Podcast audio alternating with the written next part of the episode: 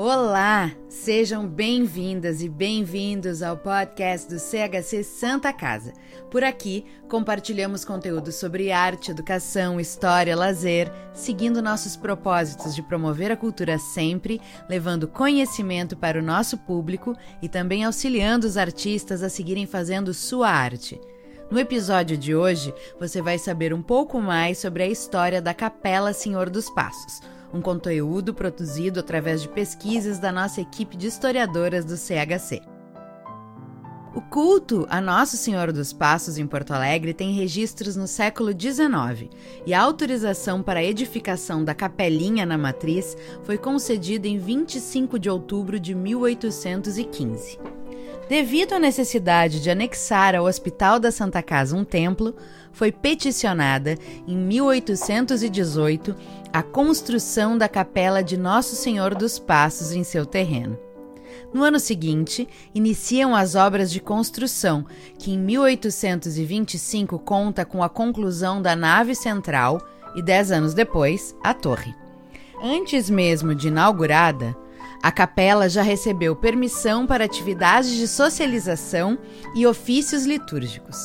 A contratação do primeiro sacerdote ocorreu em 1822.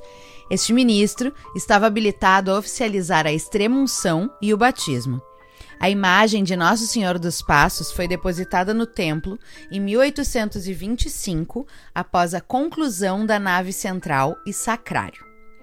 Após alguns anos de atividade, com a finalidade de construir um novo templo, entre 1857 a 1859, foi organizada uma comissão com o propósito de arrecadar esmolas. Contudo, até o presente momento, as evidências apontam que a empreitada se tratou de benfeitorias e ampliação do espaço construído, que ocorreram entre 1863 e 1869. Nesta ocasião da primeira interferência, o altar-mor foi expandido, assim como foram talhados de 1866 a 1868 pelo mestre carpinteiro João Couto e Silva, o altar, o consistório, uma balaustrada e um guarda-respeito. Couto e Silva foi o entalhador responsável pela ornamentação dos altares também da igreja Nossa Senhora da Conceição. Na inauguração dessas obras foram doadas à capela aparatos litúrgicos e as imagens do Senhor crucificado. Nossa Senhora da Soledade e Santa Maria Madalena, negociadas na Bahia pelo irmão Lopo Gonçalves Bastos em 1868. Peças que estão até hoje no acervo do Museu Joaquim Francisco do Livramento.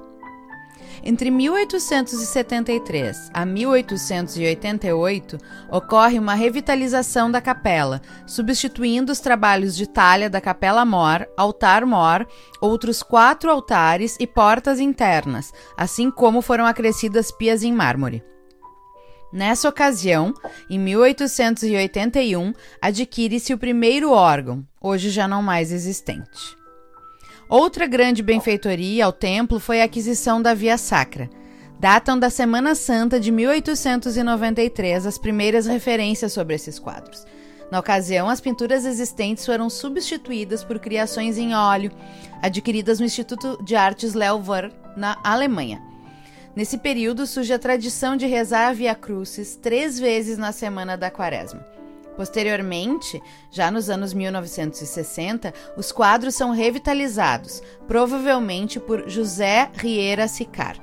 As telas das 14 estações foram reconsolidadas em Eucatex e suas molduras góticas retiradas, passando a apresentar a estrutura de hoje existentes.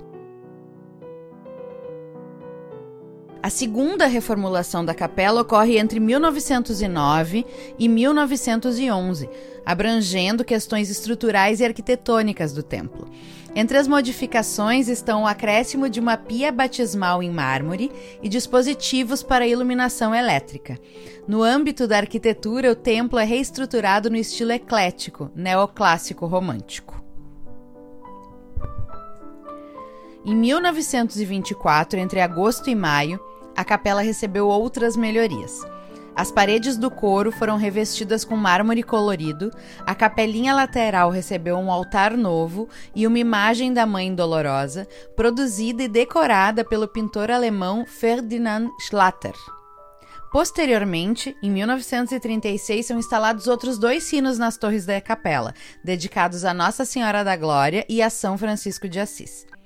Em 1960, a terceira grande revitalização da capela começa a ser produzida.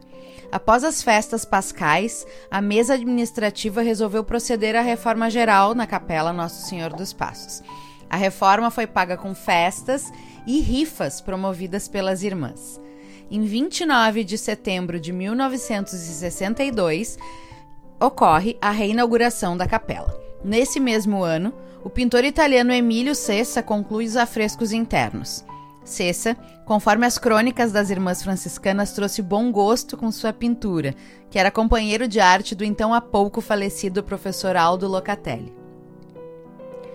No transcorrer dos anos 1960, outras ações foram realizadas, em especial quermesses para a aquisição do confessionário, mesa de comunhão, restauro da via sacra e um altar lateral para o recinto reservado às irmãs. Em 22 de outubro de 63, o artista plástico espanhol José Riera Sicar entrega à Santa Casa as pinturas a óleo sobre Ocatex, as quais representam São José e São Francisco das Chagas. As imagens foram instaladas nos retábulos outrora dedicados a Nossa Senhora Madalena e Nossa Senhora Soledade. Antes mesmo da construção da capela, a confraria da Santa Casa já buscava uma imagem de Nosso Senhor dos Passos, que seria adquirida no Rio de Janeiro. Foi concebido um conselho na Irmandade do Santíssimo Sacramento com o objetivo de esmolar para a aquisição da imagem, suas alfaias e demais paramentos e ornamentos utilizados no culto. Adquirida em 1809, a imagem foi guarnecida na matriz de Porto Alegre. Somente em 1825, após a conclusão da nave central da capela, é que ocorre o translado para o templo. Posteriormente, o Lourenço Picardo, que foi mordomo da capela, revela que em 1917 foi contratado o cenógrafo Sr. Alfredo Tubino para confeccionar uma nova, porém que fosse de proporções menores, com vistas de sanar as reclamações relativas ao tamanho e peso da cruz durante as procissões. Durante os séculos 19 e 20, as procissões e demais festas religiosas se tornaram significativas manifestações da cultura local em Porto Alegre. A principal festividade da Santa Casa era a procissão em celebração a Nosso Senhor dos Passos. As atividades ocorriam durante o período pascual em dois momentos. Primeiro, tinha lugar o translado da imagem de Nosso Senhor dos Passos da capela do hospital até a igreja matriz, feita pelos irmãos. No dia seguinte, acontecia a procissão com a imagem devocional de Cristo portando a cruz na cidade. A Irmandade e a comunidade envolviam-se com as decorações das ruas e os pontos de parada de devoção da Via Sacra, que eram sete. O primeiro passo era na Rua da Igreja. O segundo, na Rua Pecados Mortais, atual Rua Bento Martins. O terceiro, na Rua da Praia, não excedendo a Rua Clara ou pelo menos sua proximidade. O quarto, no Largo da Alfândega. O quinto, na Rua da Praia, nas proximidades do Beco da Casa da Ópera. O sexto, na mesma, nas proximidades de Santa Catarina. E o sétimo, Calvário, dentro da Capela do Senhor dos Passos. Ao retornar à capela do hospital, aconteciam os demais atos religiosos previstos no compromisso da Irmandade, em especial o Sermão das Lágrimas, momento no qual aconteciam os sufrágios aos irmãos benfeitores. Os atos processionais referentes às cenas da paixão durante a Semana Santa utilizavam imagens em tamanho real de diferentes personagens, com o objetivo de teatralizar esses preceitos religiosos.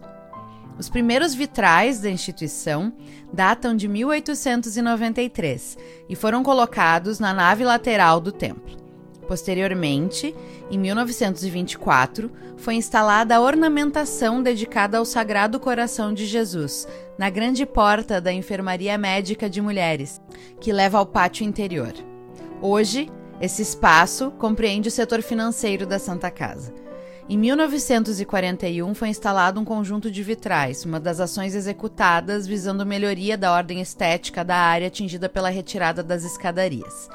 Todos os bens artísticos foram produzidos pela Casa Genta entre 1939 a 1941. Foi concebido, esse projeto artístico foi concebido por Judith Fortes, que era professora no Instituto de Artes da URGS, e sua execução foi realizada por Max Dobemeyer, um artista alemão especializado em pintura vítrea. Essas obras foram doadas por Domingos Lino e Setembrina Barcelos Lino, em memória de sua filha Liseta Barcelos Lino. Em 1 de setembro de 1943, foi inaugurado o vitral representando Nossa Senhora da Misericórdia, doado pela família Nunes Dias, com execução também de Dobmeier, associado também à Casa Genta. Se você quiser saber mais sobre os vitrais, pode conferir o episódio 3 do nosso podcast, que, que a gente conta um pouquinho mais sobre essas histórias. E esse foi mais um episódio do podcast do CHC Santa Casa, que contou com conteúdo produzido através de trechos das publicações Retratos do Poder, Disputas pela Memória, uma coleção da Santa Casa de Misericórdia de Porto Alegre de Amanda Mensch Eltz. João Couto e Silva, um entalhador português na Porto Alegre do século XIX, de Sofia Reginaro Inda. Imagem em Procissão, um estudo das imagens de vestir nos acervos da Santa Casa de Misericórdia de Porto Alegre, de Gabriela Carvalho da Luz. E Arte Vitral do século XX em Pelotas, de Mariana Gelsel Vermeyer. CHC, sempre contribuindo para que mais cultura chegue a toda a comunidade. Quer vir com a gente nesse propósito? Faça parte, contribua. Saiba mais em www.chcsantacasa.org.br apoie. O CHC Santa Casa tem patrocínio de Dorf Quetal, Facta Financeira SA e Florence. Apoio de Body Pasa, Dr. Clean, Ercosul Alimentos, Mirador Spare Parts e Vipal Borrachas. Financiamento da Lei de Incentivo à Cultura, Secretaria Especial da Cultura, Ministério da Cidadania e Governo Federal.